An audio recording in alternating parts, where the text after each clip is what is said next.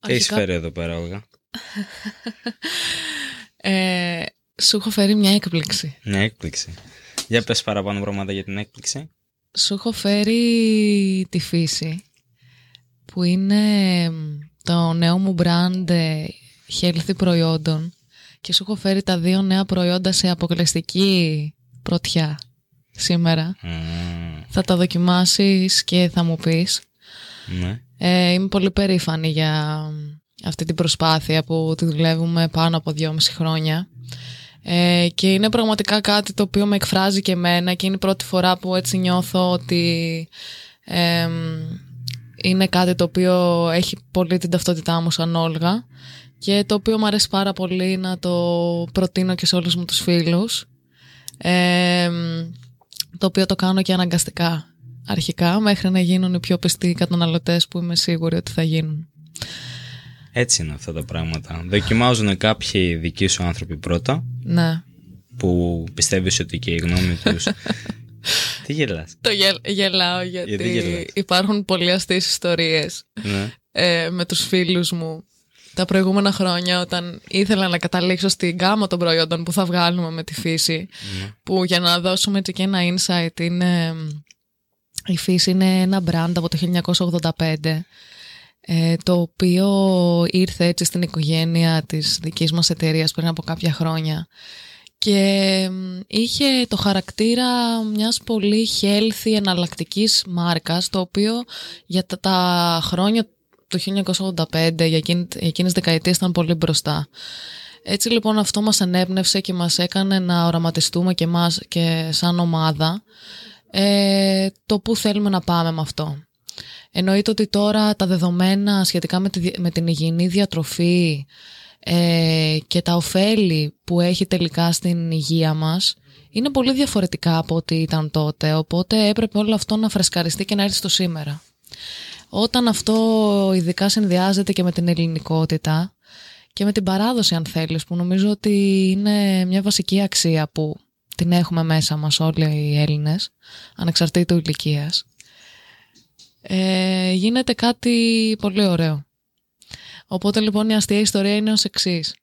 Πριν από δύο χρόνια που είχα ξεκινήσει τις δοκιμές η κάμα τώρα έχει ξεκινήσει με δημετριακά πρωινού και καστανή mm. ζάχαρη φύση.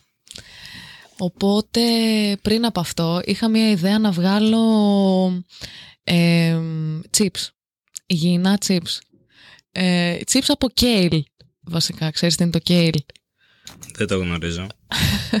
Για πες μου. Το kale είναι ένα πράγμα σαν μαρούλι, ναι. το οποίο αποξηραίνεται και είναι πολύ έτσι τάση στην Αμερική. Και ήθελα να το φέρω στην Ελλάδα έτσι να κάνω την πρωτοτυπία αυτή. Και είχα βρει ένα εργοστάσιο που φτιάχνει kale chips. Φαντάσου αποξηραμένο μαρούλι. Ναι. Ε, αποξηραμένη ρόκα, ας πούμε, τέτοια γεύση έχει. Τελείως ουδέτερη. Με τυρί. Και είχα πάρει λοιπόν τα δείγματα και λέω στους φίλους μου ελάτε τώρα θα κάνουμε γευστική δοκιμή. OK, okay, που είναι έτσι πολύ φυσιολογικό και λογικό. Και τους τα βάζω λοιπόν σε κάποια μπολ και η φίλη μου, ο ένας φίλος μου που είναι γιατί και γυμναστηριακός Α, μου λέει, τα έχω δει αυτά στο Instagram. Θέλω να τα δοκιμάσω. Ε, τα παίρνει έτσι με μεγάλη λαχτάρα, τα βάζεις, το, τα δοκιμάζει. Και τρέχει απευθείας να τα πετάξει. Αλήθεια. Ωραία δοκιμή. ναι. Εντυπωσιακή Είναι, Μιλάμε το νούμερο ένα λάθος. ναι που πρέπει να δεις όταν θέλεις να, να φτιάξεις ένα καινούριο προϊόν. Ήταν πραγματικά πολύ λάθος το προϊόν το ίδιο και από τότε όταν τους προσκαλώ να δοκιμάσουν άλλα προϊόντα που θέλουν μου λένε ναι και αυτά από κέιλ είναι. και έτσι μετά τους έκανα πλάκες και τους τα έβαζα κρυφά επειδή μου είχαν στείλει μια τεράστια ποσότητα από το εργοστάσιο και δεν ήθελα να τα πετάξω και τους τα έβαζα ναι. κρυφά από κάτω από τα κανονικά πατατάκια Οπότε στα πάρτι. Δεν το πέραν χαμπάρι. Δεν το πέραν χαμπάρι και κάποιοι το ναι. τρώγανε. Και έβλεπε στη φάτσα τους και λένε τώρα.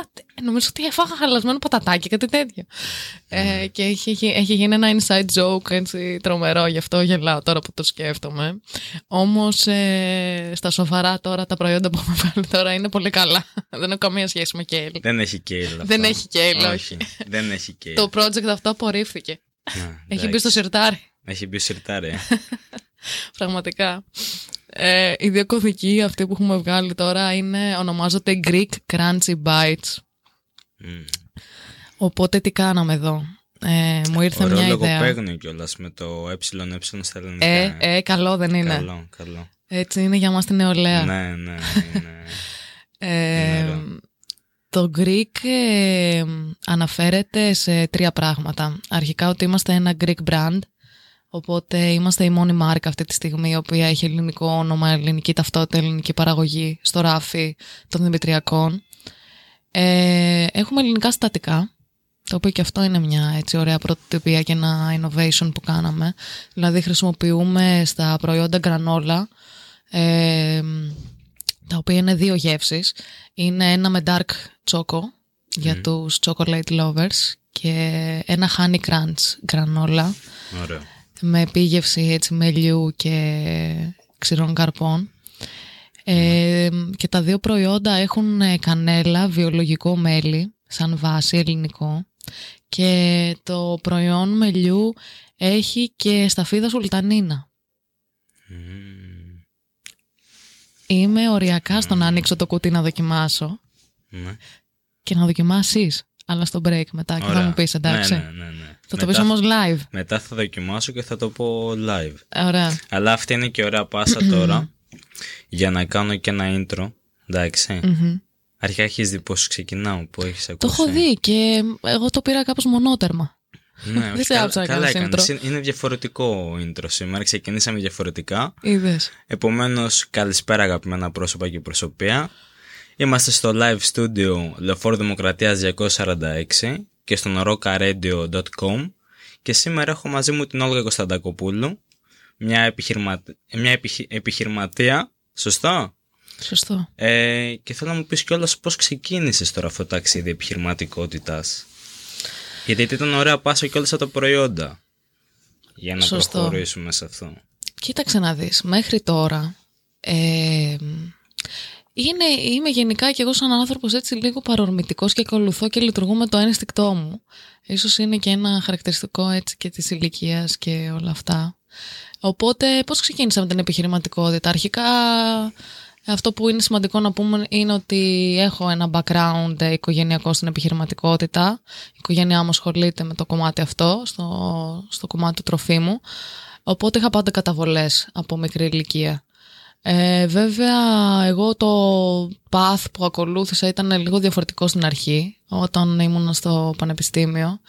Ε, και εκεί αρχ- ε, ξεκίνησα να ασχολούμαι με το ανθρώπινο δυναμικό. Ε, και με μια εταιρεία, φτιάξαμε την εταιρεία Higher Flows, η οποία ήταν μια startup που χρησιμοποιεί μ, ε, αλγόριθμους τεχνητής νοημοσύνης για να βρει το κατάλληλο άτομο για την κάθε θέση εργασίας. Και αυτό έχει ωραία ιστορία από πίσω, να την πω. Ναι, εννοείται. εννοείται. Εδώ είμαστε βασικά για να μας πεις τις ιστορίες Αυτό. που σε έχουν φέρει και σε ένα σημείο σήμερα που πατάς τα πόδια σου καλύτερα Ναι. από ότι όταν ήσουν 20 χρονών για παράδειγμα ή 18 και τι άλλο μπορείς 24 να φέρεις είμαι τώρα. κιόλας. 24. Αυτό. Ναι. Δεν έχουν περάσει και πολλά χρόνια. Όχι, δεν Παρόλο έχει που μου σημασία. φαίνεται ότι είναι πολλά. Φαίνονται πολλά. Μμ. Γιατί σου λένε ότι είσαι πιο μεγάλη. Ε, όχι, είναι περισσότερο οι εμπειρίε, θα έλεγα. Εμπειρία. Εννοείται. Ναι, πολλά πράγματα που έχω μάθει. Είδες σε τέσσερα χρόνια έχεις Και ήδη ένα, δυσκολίες. ένα δικό σου brand. Εντάξει. Μμ. Κάνεις όσα πράγματα. Ναι, το TED Το TED. που κάναμε μαζί. Ναι, ναι. Πολύ η, καλό. η Όλγα ήταν μια από τις ε, ομιλήτριες που ήταν στο TEDx για να αργυρεί το πρώτο και με ένα πολύ ωραίο θέμα. Θα μιλήσουμε για το θέμα αργότερα, γιατί κάποιοι μπορεί να μην το ακούσαν τότε.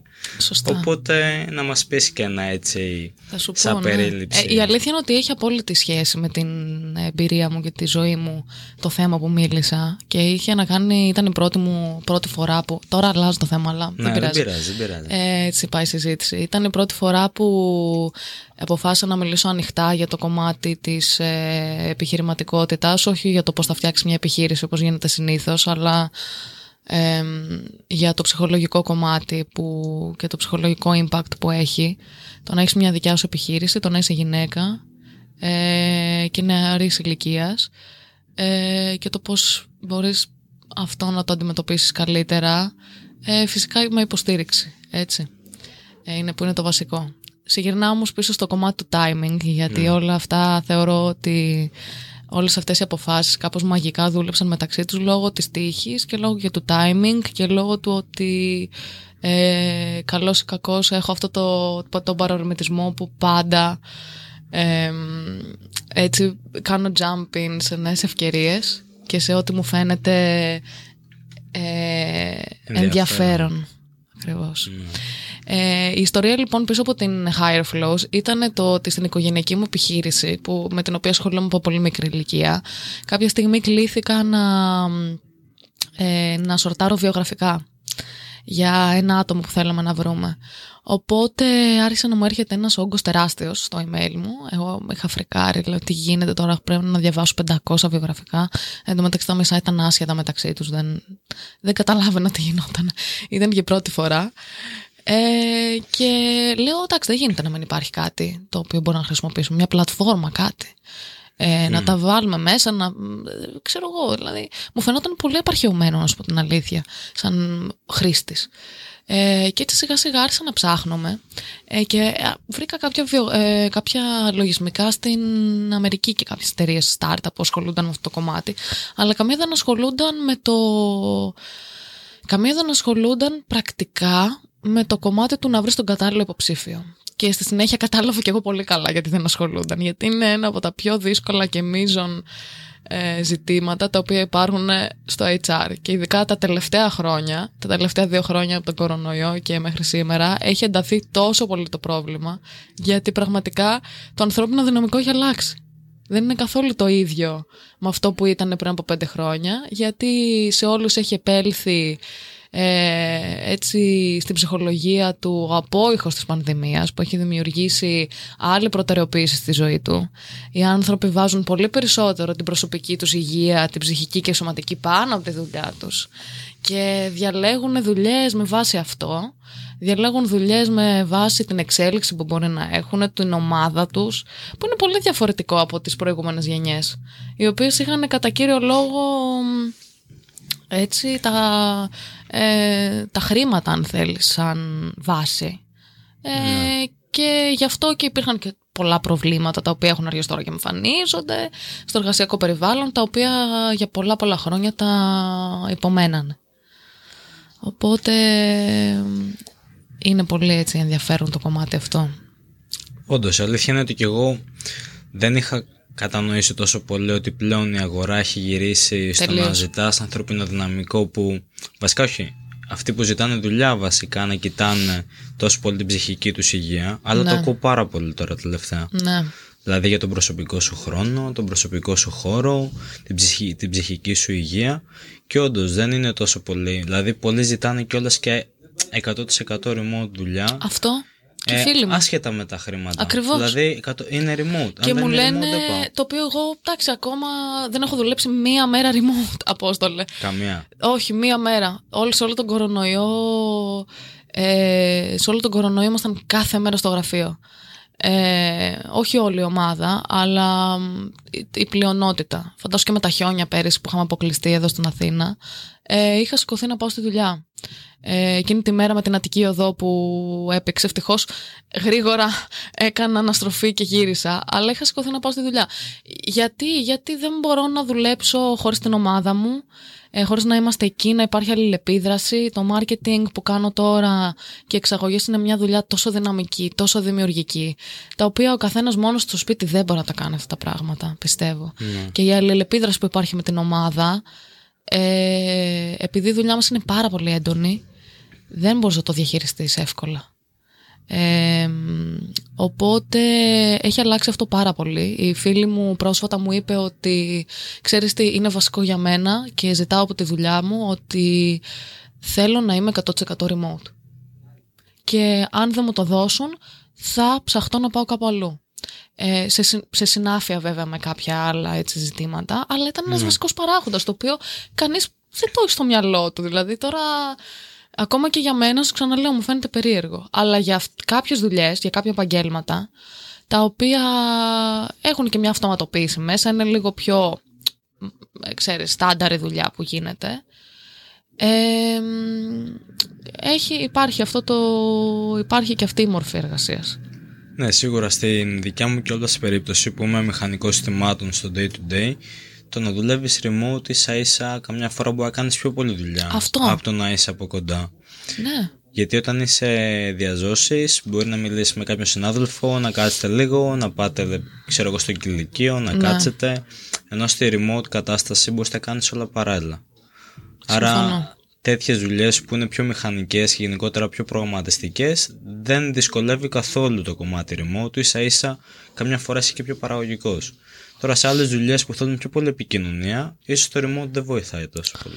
Για μένα όμως αυτό που παραλείπουμε και είναι ακριβώς αυτό που είπες βασικά είναι ότι είναι απαραίτητο μες στη μέρα μας να υπάρχει και αυτό το μικρό break που θα πας με έναν συνάδελφο και θα μιλήσεις και θα πας στο κηλικείο και θα πάρεις ένα χρόνο 10-15 λεπτά μισή ώρα να σταματήσεις να δουλεύεις και όχι να δουλεύεις με το γεύμα σου μπροστά στον υπολογιστή όπως νομίζω όλοι το κάνουμε αυτό ξέρεις στη διάρκεια της μέρας μας. Είναι απαραίτητο να υπάρχουν break. Και αυτό το πράγμα το χάνουμε. Δηλαδή εγώ δεν μπορώ να το ισορροπήσω όταν είμαι στο σπίτι και δουλεύω. Ε, η αλληλεπίδραση ή τα τηλέφωνα ή τα meeting, τα brainstorming. Δεν, δεν μπορείς να κάνεις meeting τώρα για νέα προϊόντα και R&D και ξέρω εγώ γευστικές δοκιμές και να τα κάνεις μέσω το, τηλεδιάσκεψης τώρα δυστυχώς μπορείς να κάνεις μερικά πράγματα αλλά η δημιουργικότητα, το brainstorming, ο οραματισμός όλο αυτό δεν μπορείς να το μεταφέρεις στην ομάδα σου όταν είσαι σε τηλεδιάσκεψη Ναι, σίγουρα. Έχεις δίκιο σε αυτό το πράγμα, δεν γίνεται. Ειδικά και όλα σε κάποια κατηγορίες όπως είναι και η δικιά σου, που είναι τα τρόφιμα. Ναι. Ε, δεν μπορείς να κάνεις γευσηγνωσία τώρα με βάση το Teams. Αυτό δεν καταλαβαίνω Πρέπει να τι δεις τους και λίγο λες. την αντίδραση του άλλου όταν θα το Αυτό. φάει και πρώτη φορά. Ακριβώς. Ναι, να Εν τω δεις μεταξύ, λίγο πώς είναι. είναι το Α και το Μέγα. Δηλαδή, όταν τρως κάτι και γυαλίζουν τα μάτια σου. Όπως γυαλίζουν εσένα τώρα τα μάτια σου και δεν έχεις δοκιμάσει ακόμα τα προϊόντα. Πού να δοκιμάσει. Πού να δοκιμάσει κιόλας. Ε, αυτό δεν μπορείς να το δεις μέσα από την κάμερα. Οι πρώτες αντιδράσεις ε, και η ανθρώπινη επαφή και όλα αυτά ε, δεν μπορείς να τα, να τα κρίνεις μέσα από την οθόνη. Οπότε ναι, ούτε μία μέρα remote. Και δεν θα το Τέλεια. κάνω κιόλας. Τέλεια. Δεν- Δεν χρειάζεται κιόλας. Όχι, δεν χρειάζεται για μένα. Ναι. Δεν με πειράζει. Είναι ωραία γενικότερα να έχεις μια επαφή με τους ανθρώπους. Ναι. Ε, και εγώ συμφωνώ σε αυτό. Εμένα γενικότερα δεν είναι το remote ε, ένας βασικός κανόνας, αλλά όσο να είναι, μ' αρέσει η ελευθερία του υβριδικού μοντέλου. Ναι. Αυτό ναι. Όταν ο άλλος έχει την ελευθερία να διαλέξει αν θα έρθει στο γραφείο ή θα κάτσει σπίτι, αυτό το πιστεύω ότι είναι πιο σημαντικό. Γιατί μπορεί να ξυπνήσεις ένα πρωί, να μην έχουν πάει τα πράγματα τόσο καλά και να μην θες να πας στη δουλειά. Ναι, εντάξει. Οπότε Όλες οι να μέρες δεν ανοίξεις- είναι εύκολες. Ναι. Αυτό είναι αλήθεια. Ναι. Και το να πιέζεσαι να πηγαίνεις στο γραφείο ε, δεν είναι και το καλύτερο. Αλλά θα σου πω και αυτό είναι έτσι ωραίο, ωραία σύνδεση με το κομμάτι της TEDx ομιλίας που μιλούσα για το γόνιμο κενό. Η ιστορία πίσω από το γόνιμο κενό ποια είναι; Είναι ότι ε, μία μέρα ξεκίνησα να... Ήταν κάποιες μέρες που ξεκίνησα να πηγαίνω στο γραφείο και δεν είχα όρεξη. Ε, δηλαδή ένιωθα ότι είχα χάσει το, το motivation μου.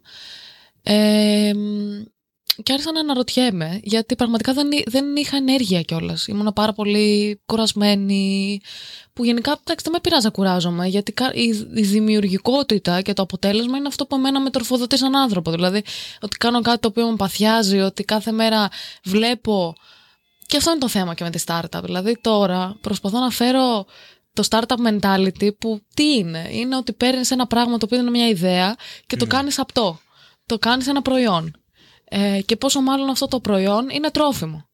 Δηλαδή έχει, είναι τόσο complicated, είναι τόσο περίπλοκο το να φτιάξεις ένα προϊόν τρόφιμο.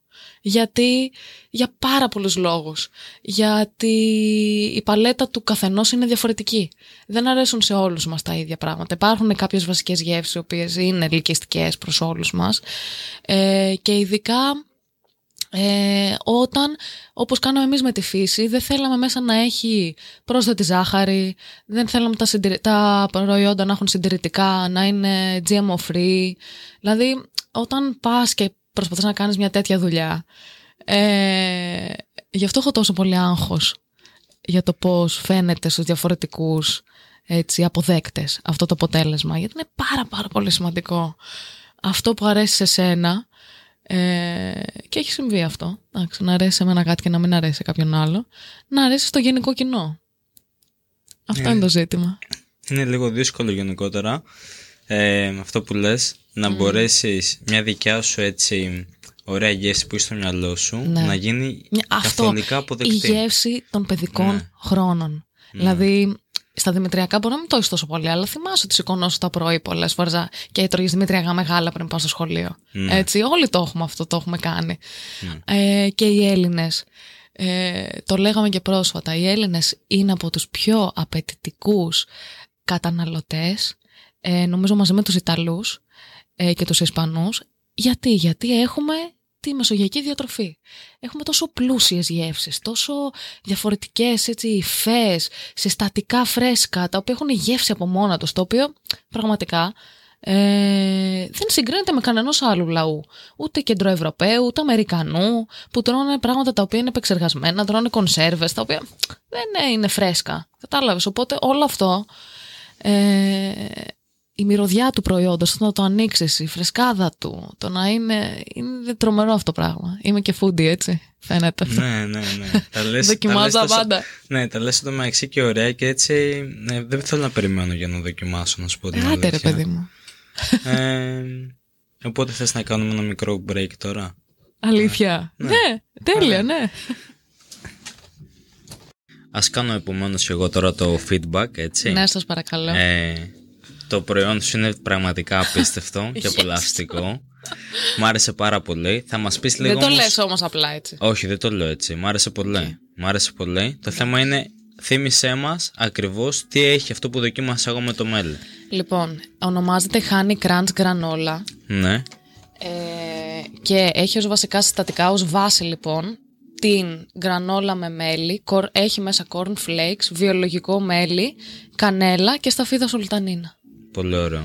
Πολύ ωραίο. Είναι και μια πού το άνοιξη. βρίσκουνε; Μπράβο, Πού σωστό. το βρίσκουνε, πες τώρα. Η ερώτηση κλειδί. Αυτή τη στιγμή τα προϊόντα έχουν τοποθετηθεί στο Θανόπουλο Θανόπουλος, ναι. ε, και πολύ σύντομα που είναι ένα φοβερό νέο και είμαι πάρα πάρα πολύ περήφανη ε, θα είναι και στην ΑΒ Βασιλόπουλο Τέλεια. οπότε stay tuned Τέλεια. Επομένως, μπορείτε να το βρείτε στα σούπερ μάρκετ. ναι. Προς το παρόν μόνο στα βορειοπροάστια με το Θανόπουλο. αλλά σύντομα και σε όλη την Και Ελλάδα σύντομα σε όλη την Ελλάδα. Αυτό είναι μεγάλο βήμα. ναι. Πολύ μεγάλο βήμα. Πρέπει να είσαι πολύ περήφανη γι' αυτό. Ε, είμαι περήφανη και για το προϊόν και για τη δουλειά που έχει γίνει πίσω από αυτό και για την εμπιστοσύνη. Γιατί πραγματικά δεν είναι εύκολο να μπει πανελλαδικά ένα προϊόν το οποίο είναι καινούριο. Γιατί όπως φαντάζεσαι υπάρχουν εκατοντάδες προϊόντα από πολλές εταιρείες, τα οποία πρέπει να θέλουν να μπουν στην αγορά.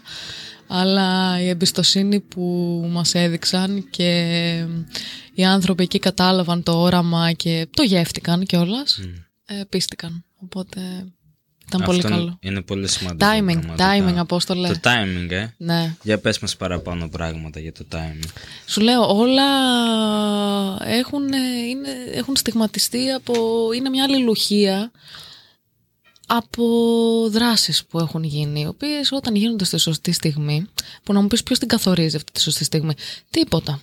Νομίζω το ένστικτο και η, η δράση και αυτή η λυσίδα από τα γε- πράγματα που γίνονται. Καταλαβαίνεις, δηλαδή όταν σου δίνεται μια ευκαιρία και νομίζω από εκεί ξεκινάει. Γιατί οι ευκαιρίες δεν έρχονται συνέχεια. Ε, αλλά όταν έρθουν πρέπει να τις αρπάξεις. Έτσι λοιπόν και εμάς μας δόθηκε μια ευκαιρία να πάμε να παρουσιάσουμε. Και δεν ήταν εύκολο γιατί πήγαμε δύο-τρεις φορές ε, και έπρεπε να κάνουμε και follow-up και να είμαστε και επίμονοι και λοιπά και λοιπά. Πάντα με πολύ επαγγελματισμό. Αλλά τώρα ή- ήταν η στιγμή που είναι Ιανουάριος, που δεν είχαν γίνει ας πούμε, οι διάφορες εξελίξεις, που είναι αρχή της χρονιά. Δηλαδή έχει, έχει έτσι πολύ σημασία και αυτό και που ήμασταν κι εμείς έτοιμοι ε, πλέον για να πούμε ότι ξέρεις τι, ναι, αύριο το πρωί ξεκινάει ας πούμε, το προϊόν. Αν το θέλετε, είμαστε εδώ για να σας υποστηρίξουμε. Ε, και αυτό έχουν γίνει και με πολλά πολλά έτσι, άλλα στην, στη ζωή μου. Ε, και νομίζω το γεγονός του timing, της ευκαιρίας και το να είσαι και εσύ έτοιμος να ανταπεξέλθεις, γιατί κάποια στιγμή θα είσαι και εσύ έτοιμος να ανταπεξέλθεις στα, ε, στα γεγονότα και στις ευκαιρίες με τον τρόπο που πρέπει για να πετύχεις, ε, είναι το σωστό. Ξέρεις τι διάβασα, μία φορά πρέπει να είσαι ο σωστός στη ζωή σου. για να, Μια γίνει φορά. το, για να γίνει το μεγάλο μπαμ. Από εκεί και πέρα, ξέρεις, you only have to get things right once. Ναι. And then it kind of happens. Ε, μαθαίνεις, θέλω να πω, ξέρεις, τη- την, ε, την νοοτροπία και τη συνταγή. Ε, γιατί εντάξει, αυτή είναι και η αλήθεια. Δεν γίνεται συνέχεια να είμαστε σωστοί. Όχι, δεν γίνεται σίγουρα. Πρέπει απλώς να προσπαθείς συνέχεια για κάτι που πιστεύεις ότι Αυτό. αξίζει και σίγουρα κάποια στιγμή θα έρθει. Μία φορά θα το πάρει. Θα Θα, έρθει. θα είσαι σωστός και θα, και θα το πετύχεις. Θα έρθει σίγουρα κάποια Αυτό, στιγμή. Ναι. αυτό, αυτό. Και επειδή υπάρχουν και πολλοί κιόλας και γνωστοί που απογοητεύονται ότι τι κάνω λάθος, τι κάνω λάθος, τι δεν κάνω σωστά. Και η αλήθεια είναι ότι αυτοί που παραπονιούνται καμιά φορά δεν έχουν καν προσπαθήσει και περιμένουν ξαφνικά Ναι. να έρθουν τα πράγματα μόνο τους. Δεν γίνεται κανείς να σου στρώσει ένα χαλί και να σου πει προχώρα. Όχι, Πρέπει να φτιάξει δυστυχώς. μόνος σου ή μόνο σου το δρόμο. Και εντάξει, είναι πολύ φυσιολογικό να απογοητευόμαστε, γιατί και εγώ το είχα αυτό και πολλές φορές έτσι συμβαίνει, ότι βλέπεις ότι προσπαθείς, προσπαθείς, προσπαθείς και μ, τρως άκυρα, ε, αλλά είναι μέσα στη ζωή. Ξέρεις τι, και ναι, οκ, σου τρώει και από την κινητικότητά σου και την κινητοποίησή σου σαν άνθρωπος. Πολύ αυτό, το να, το να απογοητεύεσαι συνεχώς. Αλλά γιατί είχα κι εγώ φάει με τα προϊόντα και με το brand και με άλλες προσπάθειες. Ευτυχώς δηλαδή που δεν είχα βγάλει τα kale chips, κατάλαβες. Εκεί Ναι, δηλαδή ναι, θα ναι. είχα βγει από την αγορά τελείως, δεν νομίζω θα με εμπιστευόταν κανείς ξανά. Ε, αλλά μ, ναι, είχα απογοητευτεί κι εγώ πριν έρθει τώρα το, ξέρεις, το μπαμ και να πούμε ναι ότι πάμε και λανσάρουμε. Ναι. Ε, και με είχε πειράξει αυτό. Γιατί ναι, ήταν δικά μου προϊόντα, ήταν ε, η δικιά μου προσπάθεια. Ε, έλα μου όμως που όλο αυτό ε, συνετέλεσε στο να πάμε ένα βήμα πίσω. Να πάω, εγώ ένα, να πάω εγώ ένα βήμα πίσω και να πω κοίταξε να δεις κάτι εδώ πέρα δεν σκολάει για να σου λένε όχι. Ε, είναι ξέρω εγώ, το προϊόν, είναι η φόρμουλα, είναι το branding, είναι το πώς το παρουσιάζεις. Έτσι λοιπόν γυρίσαμε, τα προϊόντα δεν ήταν. Αυτά τα προϊόντα έχουν βγει το τελευταίο τρίμηνο Ναι. ας πούμε. Η έρευνα έχει γίνει, αλλά με τη μορφή που είναι τώρα, ε, έχουν βγει το τελευταίο τρίμηνο. Οπότε γύρισα πίσω ένα βήμα, λέω ας αλλάξουμε αυτό, θα κάνουμε εκείνο, τι γνώμη έχεις, γι' αυτό σου λέω το feedback είναι πολύ σημαντικό. Ε, και κάπως έγινε τώρα και, και δούλεψε αυτό, κατάλαβες. Ε, έτσι δουλεύουν νομίζω, νομίζω όλα. Αλλά αρκεί να προσπαθείς, νομίζω αυτό είναι το βασικό. Το πιο σημαντικό πράγμα είναι να προσπαθείς και πραγματικά, άμα δοκιμάσουν αυτό που δοκίμασα κι εγώ, σίγουρα, δεν ξέρω γιατί οι ηλικίες ακριβώς είναι. Εγώ πιστεύω δηλαδή ότι Η σαν δικιά μας. ενήλικας. Α, εντάξει. Είναι. Δηλαδή εύκολα θα το βάζω στο πρωινό μου. Αυτό. Πολύ εύκολα. Και σνάκ για το γραφείο πολλές Πολύ φορές. εύκολα. Πολύ εύκολα. Ένα υγιεινό που ξέρεις, ένα Ναι, υγιεινό ναι. σνακ το οποίο εντωμεταξύ χορταίνει. Δηλαδή δεν, ε, δεν πρέπει μπορείς να φας μεγάλη ποσότητα. Όχι βέβαια. Ε, γιατί χορταίνεις; Δηλαδή και είναι, είναι σούπερ. Σούπερ, πολύ καλό. Όχι, είναι πραγματικά πολύ εντυπωσιακό και η αρχή και πώς ξεκίνησε και γενικότερα όλη η ιστορία από πίσω Ναι. και το πόσο ωραία στη, γε- στο στόμα σου τουλάχιστον κάθεται σαν γεύση είναι πολύ ωραία, χαρακτηριστική. Το όραμα είναι ότι είναι στη φύση μας, Απόστολε. Στη φύση μας, ε. Ακριβώς. Οπότε... Πιασάρικο, ε. Ωραία. Οπότε, ό,τι είναι στη φύση μας ε, είναι αυτό που μας αντιπροσωπεύει. Έτσι. Η φύση έχει από πίσω το mentality είναι μεν μια healthy brand, αλλά μια healthy brand με παράδοση. Γιατί μην ξεχνάμε ότι προέρχεται από το 1985, ότι είχε κάνει, είχε πολλούς έτσι φαν και καταναλωτές. Δηλαδή όλο αυτό έχει ένα legacy από πίσω, έχει μια παράδοση. Δεν είναι κάτι που τώρα το σκέφτηκα και λέω «Α, πάω να κάνω ένα healthy brand». Μην το ξεχνάμε αυτό. Και αυτό δίνει ακόμα περισσότερη, ε, έχει ακόμα περισσότερες απαιτήσεις ως προς το τελικό, ως προς το τελικό προϊόν που θα βγει ε, προς τα έξω. Γιατί πρέπει να τιμήσεις αυτή την παράδοση και να, όχι μόνο αυτό, να δημιουργήσεις και κάτι το οποίο είναι για το μέλλον. Κατάλαβες; Ναι. Αυτό είναι το στίχημα. Αυτή είναι η πρόκληση. Οπότε δημιουργούμε προϊόντα που είναι στη φύση μας, που μας ε, κάνουν να αισθανόμαστε καλά ε, και που μας ε, βοηθάνε στο να προσέχουμε την υγεία μας ένα βήμα τη φορά. Μ' αρέσει πολύ έτσι όπως το τοποθέτησες και μου δίνεις κιόλας και μια ωραία πάσα για να προχωρήσω ένα άλλο κομμάτι το οποίο είναι πώς βλέπεις γενικότερα το μέλλον και τη γυναική επιχειρηματικότητα σε αυτό. Κοίταξε να δεις. Ε, είναι πραγματικά τα τελευταία δύο-τρία χρόνια έχουν δώσει πολλές πολλές ευκαιρίες στο να αναδειχθούν νέες ιδέες. Ε, και πραγματικά είναι πολύ θετικό το ότι το περιβάλλον, το επιχειρηματικό ε, δεν είναι το ίδιο. Ε, όπως τότε που ξεκίνησα εγώ που ήταν η πρώτη φορά που άρχισα να παρουσιάζω ξέρω εγώ, την ιδέα μου με τη startup το 2019 ας πούμε 18-19 μέχρι το 21 ας πούμε ε, είναι πολύ θετικό γιατί γιατί υπάρχει ένα κλίμα αποδοχής περισσότερο ε, και στις νέες γυναίκες ε, όταν όμως αυτό είναι με... φαίνεται ότι είναι πολύ καλά προετοιμασμένο. Δηλαδή εγώ αυτό έχω δει.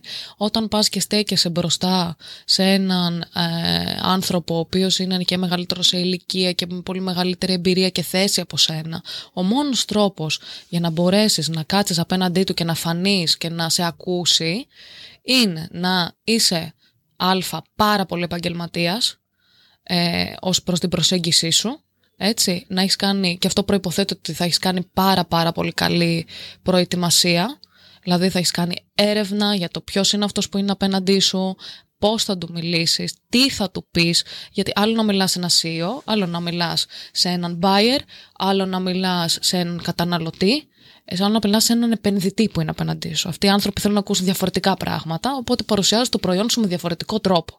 OK, okay, οτιδήποτε και αν είναι αυτό. Από ένα στυλό μέχρι ένα δημητριακό μέχρι ένα λογισμικό. Έτσι. Ε, και πραγματικά νομίζω ότι πρέπει να σέβεσαι και το χρόνο τους. Γιατί όταν είχα πάει στην Αμερική, εκεί έχουν πολύ πιο αυστηρό mentality προς το χρόνο και τα ξαναδείς 15 λεπτά. Elevator pitch που λέμε το γνωστό. Οπότε ε, όταν λες τα πράγματα ξεκάθαρα, με ένα μεστό και κατανοητό τρόπο, δίνεις έμφαση σε αυτά που πρέπει να ακουστούν, έτσι, και στην ουσία, θεωρώ είτε είσαι άντρας είτε, είναι, είτε είσαι γυναίκα, ε, αυτή είναι η συνταγή της επιτυχίας για μένα και αυτό έχω δει να με, να με βοηθάει. Τώρα, γυρνάω πίσω στο κομμάτι της γυναικής επιχειρηματικότητας, που είναι έτσι και το πιο σως. Υπάρχουν ε, τεράστια βήματα τα οποία πρέπει να, να γίνουν ακόμα. Όμως, και αυτό έτσι συνδέεται και με μια άλλη, ένα άλλο initiative στο οποίο είμαι μέλος που ονομάζεται Code Girls, έτσι, όπου εκπαιδεύουμε γυναίκες σε όλη την Ελλάδα ηλικίας, κορίτσια μάλλον ηλικίας 12 ε, μέχρι 18 ετών ε, στην, ε, στα STEM και στις γλώσσες προγραμματισμού ε, ώστε να τους δώσουμε αυτό το μικρό έναυσμα να σκεφτούν να έχουν μια καριέρα η οποία είναι έξω από την πεπατημένη για αυτές. Γιατί ε, καλός ή κακός είμαστε conditioned σαν γυναίκες ε, από πολύ μικρή ηλικία ε, είτε από το περιβάλλον μας, είτε από την οικογένεια, είτε από το σχολείο, είτε από οτιδήποτε, ότι οι καριέρες μας είναι συγκεκριμένες. Και οι καριέρες μας δεν είναι συγκεκριμένες, η ζωή μας δεν είναι συγκεκριμένη και κάθε μία πραγματικά αρκεί να έχει το έναυσμα ε, και αρκεί να έχει και τους ανθρώπους. Γιατί αν και εγώ δεν είχα ανθρώπους όταν ξεκινούσα να μου πούνε προχώρα πιστεύω σε σένα ή αντίστοιχα να μου πούνε τι πας και κάνεις τώρα εκεί πέρα δηλαδή είσαι 18 χρονών αν δεν πιες καν καφέ. Γιατί μου τα είπαν και αυτά. Έτσι για να με κάνουν να πεισμώσω ακόμα περισσότερο. Ε, και να συνεχίσω την προσπάθεια δεν μπορείς να προχωρήσεις. Άρα για μένα δύο είναι τα κλειδιά. Και έτσι προσπαθώ και εγώ να πορεύομαι όταν συναντώ νεαρότερες γυναίκες και έτσι με έχουν υποστηρίξει και εμένα. Ε, ξεκινάς από μικρή ηλικία και χτίζεις ε, σχέσεις με ανθρώπους οι οποίοι θα σε υποστηρίξουν και θα είναι λίγοι αυτοί στα επόμενα βήματά σου. Μία καλή κουβέντα να ακούσεις η οποία έχει νόημα για σένα και ο άλλος τη λέει καλοπροαίρετα για να σε βοηθήσει να προχωρήσεις είναι αρκετή για να σου δώσει την ε, κινητοποίηση να, να το χτίσεις αυτό. Ένα βήμα τη, χώρα, τη φορά, Απόστολε. Ένα βήμα τη φορά. Και είναι και πολύ σημαντικό κιόλας αυτό το έργο που κάνετε με το Code Girls και το βλέπω από άλλη μεριά εγώ. Ε, επειδή έχω ασχοληθεί με πολλές ομάδες team team ή γενικότερα όλες αυτές οι ορολογίες που έχουν δώσει. Ναι. Είναι πολύ σπάνιο να βρεις μια ομάδα που να απαρτίζεται με παραπάνω από δύο κορίτσια ή ειδικά ναι. πενταμελή κιόλας. Οπότε όταν δίνεται ένα κίνητρο στα κορίτσια να ασχοληθούν με το κομμάτι του coding που λέμε, ε, δημιουργείται όντως μια καινούργια αξία. Το μαγικό ποιο είναι ότι φέτος που ξεκινήσαμε ένα άλλο πρόγραμμα που λέγεται Coding Bees το οποίο υποστηρίζεται και από την, ε, και, ε, από την Google Έτσι, Ματαρόα είναι η ΜΚΟ η οποία το διοργανώνει και τα παιδιά με εμπιστεύτηκαν και εμένα, γιατί ήμουνα κι εγώ ε, μαθήτρια, έτσι. Έτσι ξεκίνησα στο πρόγραμμα. Το 2015 που ήμουν στο Λύκειο, πήγα για πρώτη φορά στο πρόγραμμα που γινόταν στην Καλαμάτα, στο Λύκειό μου. Ναι. Οπότε έτσι πήρα κι εγώ το έναυσμα και το μικρόβιο. Ε, σε αυτό το πρόγραμμα λοιπόν στο Coding Biz που κάναμε φέτος, μαζεύτηκαν κορίτσια τα οποία ήταν σαν και εμένα, που είχαν αποφυτίσει από τα προγράμματα σε όλη την Ελλάδα. Και έτσι ήμασταν 35 instructor, ε, το οποίο είναι ακραίο έτσι. 35 instructor στη Ξάνθη, κάναμε μαθήματα. Ε, δηλαδή, ε, πήγαμε μέχρι την άλλη άκρη της Ελλάδας, στη Χαλκίδα, ε, στην Κρήτη, στη Σύρο. Ε, πήγαμε μέχρι την άλλη άκρη της Ελλάδας και συνδεθήκαμε και ήταν πραγματικά η δυναμική ακραία. Και όχι μόνο αυτό, να το πω και αυτό και κλείνω. Ε, το δικό μου τμήμα είχε ως ε, ε, βασικό θέμα την εκμάθηση digital skills. Και δεν ήταν σε κορίτσια, ήταν σε γυναίκες μεγάλης ηλικίας, 35 plus. Οπότε εκεί ήταν πραγματικά η ομάδα που είχα ήταν φοβερή στην Ξάνθη όταν ήμουνα. Και πραγματικά δεν υπάρχει ηλικία, αυτό δείχνει. Όχι. Σίγουρα δεν υπάρχει ηλικία. Ειδικά άμα έχεις όρεξη να μάθεις καινούργια, καινούργια skills ή γενικότερα να μπεις στη διαδικασία αυτή, ναι, δεν υπάρχει Είναι όλο στο μυαλό. Αν υπάρχει ναι. λοιπόν το mentality αυτό, ναι. η νοοτροπία, ο τρόπος σκέψης ότι θα προχωρήσω ανεξάρτητα από την ηλικία μου, ήταν ε, στην Ξάνθη, μόνο αυτό θα σου πω. Ήταν η κυρία Φατμέ, η οποία ήταν από τα απομακοχώρια, έξω από την Ξάνθη, έτσι. Mm-hmm. Και ερχόταν, ε, ήρθαν όλη η ομάδα από τα κορίτσια μου ε, από τα απομακοχώρια, ερχόντουσαν μία ώρα δρόμο με το λεωφορείο έτσι, Σάββατο και Κυριακή για τρία Σαββατοκύριακα που εμείς ερχόμασταν από την Αθήνα και η κυρία Φατμέ ήταν 59 χρονών, αν δεν κάνω λάθος, με 7 εγγόνια. Και ήταν στην ομάδα ε, τη δική μας. Και με σου πω ότι ήταν και καλύτερη από όλες. Φανταστικό. Τρομερό το impact. Φανταστικό, με έχεις πιάσει το μεταξύ εκεί πέρα που πονάω, κατάλαβες. Στο κομμάτι της εκπαίδευσης, εγώ πιστεύω γενικότερα ότι η αξία του πολίτη του αύριο είναι η αξία που δίνει στο μαθητή σήμερα. Ακριβώς. Όποιος και να είναι αυτός ο μαθητής. Ανεξαρτήτως ηλικίας γενικότερα. Αυτό ακριβώς. Και για να κλείσουμε γενικότερα το σημερινό επεισόδιο, θα ήθελα να μας δώσει και ένα έτσι τελικό quote από όλα όσα έχουμε πει.